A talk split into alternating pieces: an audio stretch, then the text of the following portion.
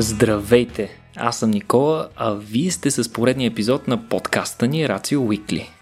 Днес сме ви подготвили нещо малко по-специално от друг път и вместо обичайното ревю на научните новини, през които се опитваме да пребягаме всеки път, днес ще ви срещнем с нещо малко по-различно. Днес ще ви срещнем с изключителен български учен по от един от малко известните празници, който мина наскоро. Това е денят на астероида. Да, наистина, има такъв ден.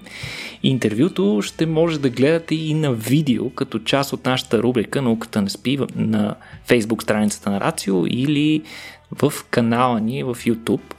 А може да прегледате, разбира се, и другите епизоди на серията ни Науката не спи, които са никак не по-малко интересни. Надявам се и смятам, че ще ви допаднат, ако не сте попадали вече на тях. И сега, преди да продължим, разбира се, искам да благодарим на всички наши патрони в patreon.com наклона черта RACIO.BG, които ни подкрепят, както и всички вас, които ни, подкрепят, които ни подкрепяте по всякакъв друг начин.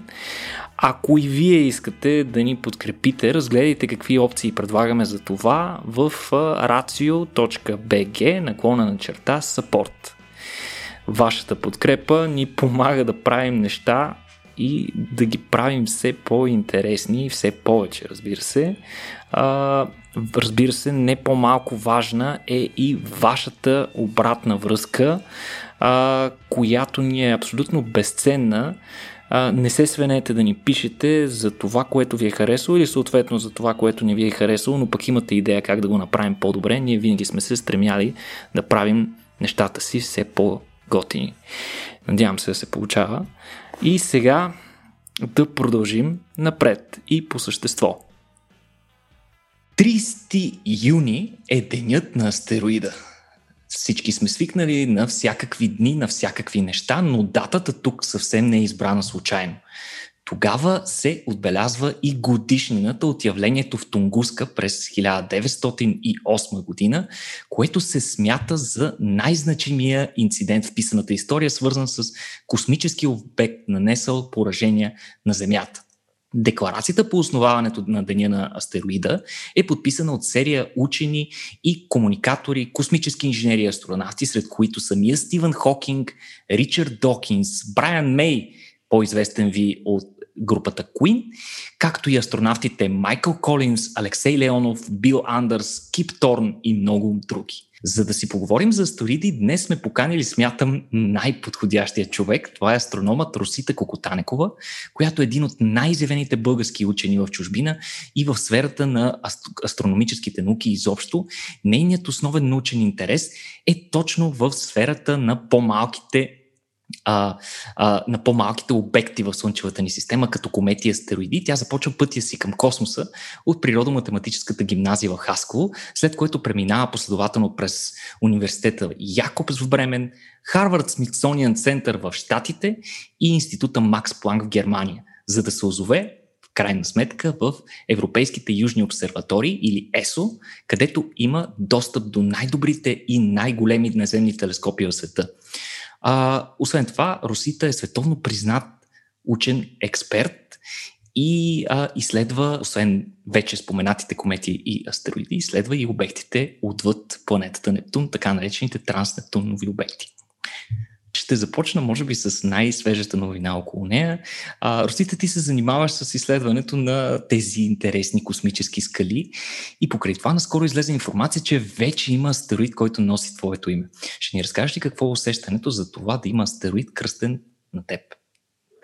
Ами, благодаря първо за, за, за много обширното въведение и за, за, за приятните думи.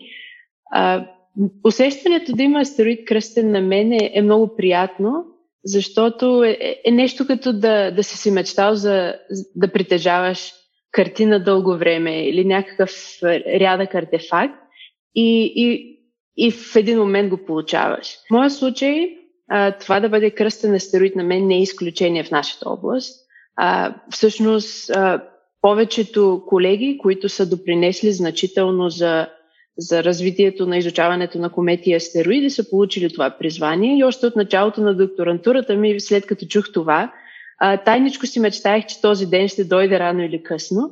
И когато разбрах, че се е случило най-сетне, се почувствах много щастлива и, и доволна, че, че съм го постигнала.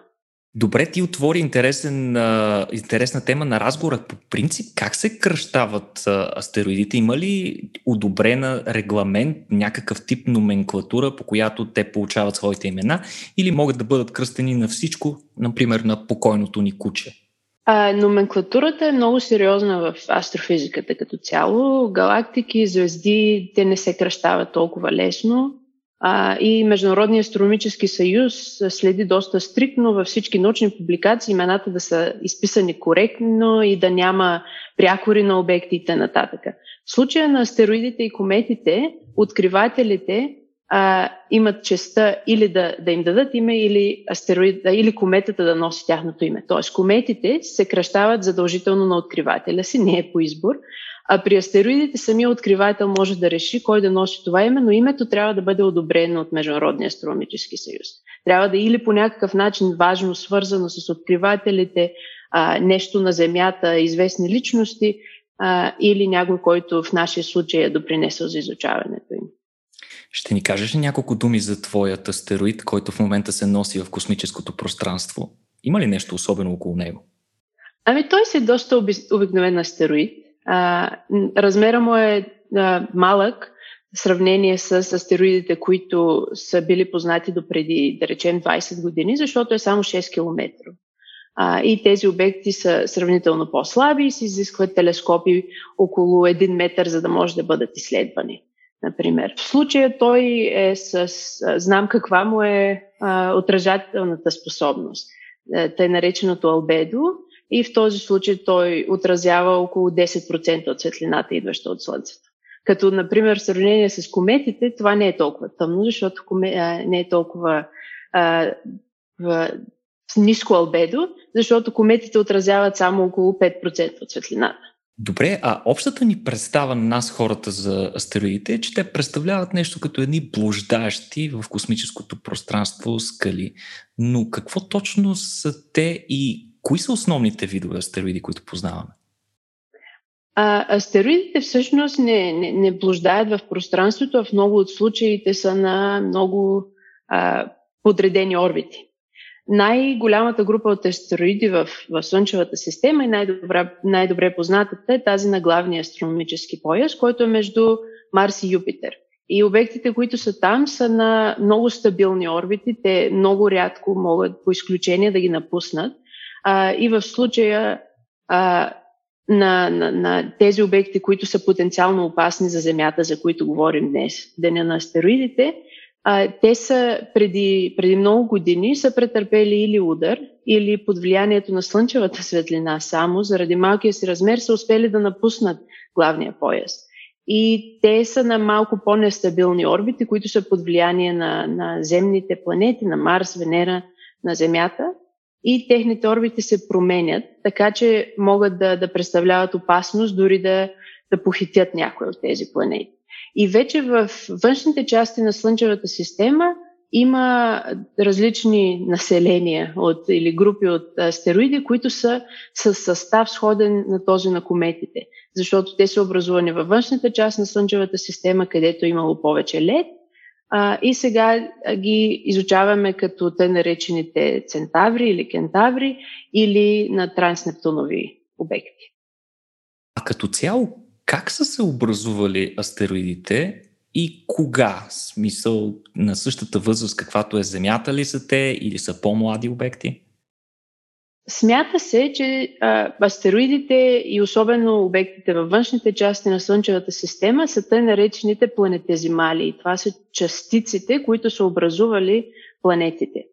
И в планетообразуването има различни теории, но не е никакъв проблем да се образува само от диска около Слънцето в самото начало. В момента, в който се образува звездата, има диск от прах и газ. В него се а, почват да се събират частици и се достига до размера около 1 см. След това има теоретични граници, които пречат а, на, на, на тези е, сантиметрови обекти да станат по-големи но всъщност а, могат да бъдат преодоляни с различни ефекти и така нарастват обектите до а, размери от около 1000 км. Това е, например, размера на, на, на Плутон и на другите планети Джуджета.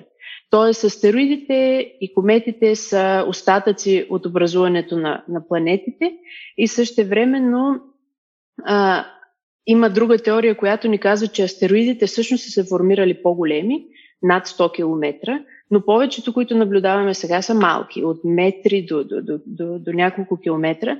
И това е защото там, където са те в главния астероиден пояс, те често могат да се сблъскват едни с други и особено в началото това е било много възможно, което е разрушило големите астероиди на по-малки. А, наскоро няколко космически мисии, говориме за Озирис Рекс и японската мисия Хаябуса 2, събраха проби от повърхността на астероиди и в момента са на път да ги върнат на Земята. А междувременно предстои да изпратим и още серия други мисии към други астероиди, например мисията Луси, която ще стартира, ако не се лъжа, тази година. Добре, как и кога всъщност астероидите се превърнаха в такъв фокус на научния интерес и какво всъщност може да ни разкрият изследванията върху тях? Определено това е а, новост, че астероидите са толкова интересни на цялата астрофизика. И мисля, че е следствие на откритието, че астероидите имат лед под повърхността си и понякога дори на повърхността си, което означава, че може би са доставили вода на Земята. А, и това е значително откритие, защото ни помага да разберем как се е формирал живота на Земята и защо не откриваме вода на, на екзопланети, въпреки че вече това е постижимо с, с а, телескопите, които съществуват. А, това е един, единия интересен факт за тях е, че съдържат вода. От друга страна съдържат и ценни метали и за това има все повече и повече интерес за тъй, наречено, тъй наречените космически миньори, които искат да, може би да, да, да вземат ценните а, материали от, от астероидите и да ги доставят на Земята, което няма да се случи в следващите 100 години най-вероятно, но е по, а, има по-голяма вероятност а, да почне да се добива вода от астероиди, която да се трансформира в, в гориво, което пък да спомогне за това да имаме възможност да изпращаме повече и по-големи космически сонди. Чудесно, значи а, зараждаща се една нова космическа индустрия наблюдаваме около астероидите.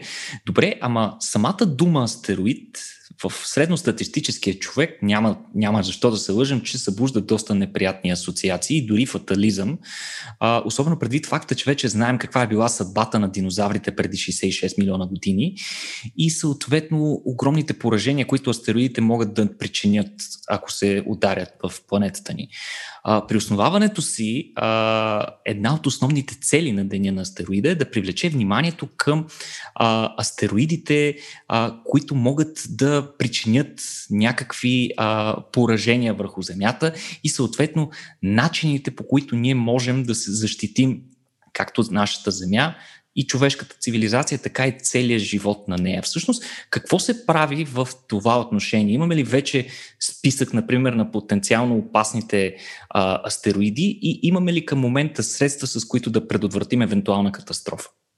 Първо искам да отбележа, че а, разбира се е много важно да говорим за защита на планетата, но също е важно да се отбележи, че динозаврите може би са, са имали лош късмет, защото не са има свидетелство, че не е бил само удара от, астероидите, а, от астероида, а, а също така а, е имало вулканична дейност на планетата, която е довела до, до запрошаване на атмосферата и т.н.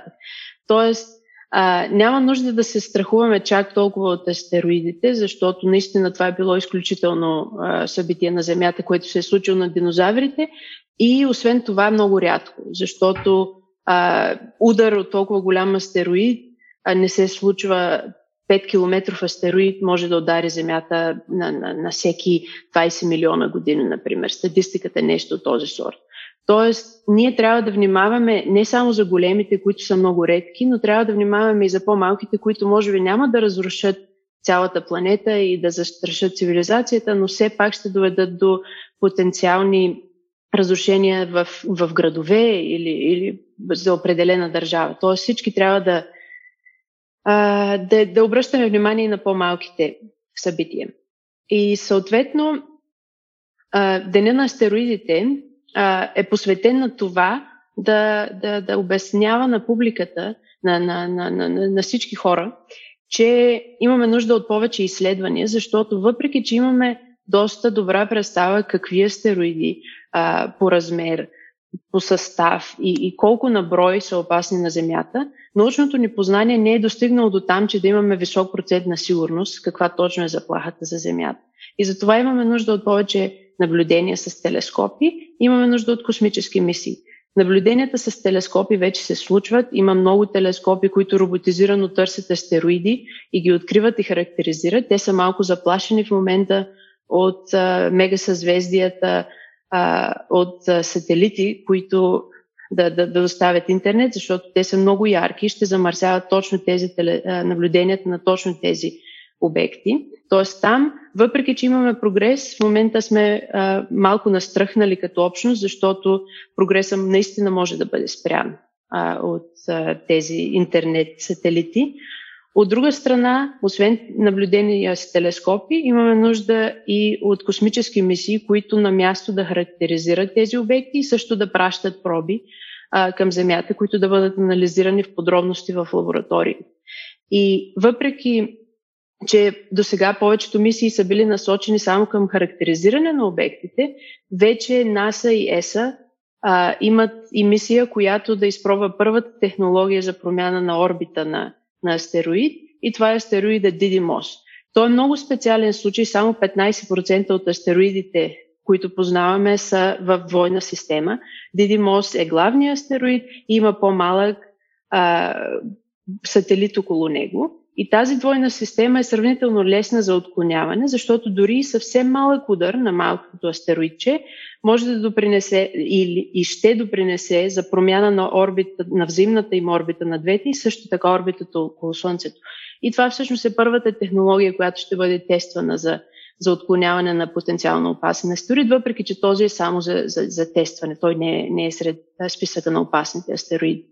Хубаво е да знаем, че най-големите играчи в космоса вече имат планове как можем да се справим с подобна заплаха. Едва ли все още сме готови, но е добре да знаем, че вече се работи активно по въпроса. Добре, аз искам да обърнем внимание на една друга твоя страст, която ти на няколко пъти спомена. Това са не по-малко вълнуващите или дори аз лично смятам още по-вълнуващите обекти, кометите. Знаем, че се занимаваш активно и с тяхното изследване. Ще ни кажеш ли каква е разликата между комета и астероид? Това може би е един от най-трудните въпроси в нашата област. Ако, ако учен а, и, и мой колега получи този въпрос, винаги се объркваме какво точно да обясним, защото всъщност астероидите и кометите се оказват все повече и повече сходни.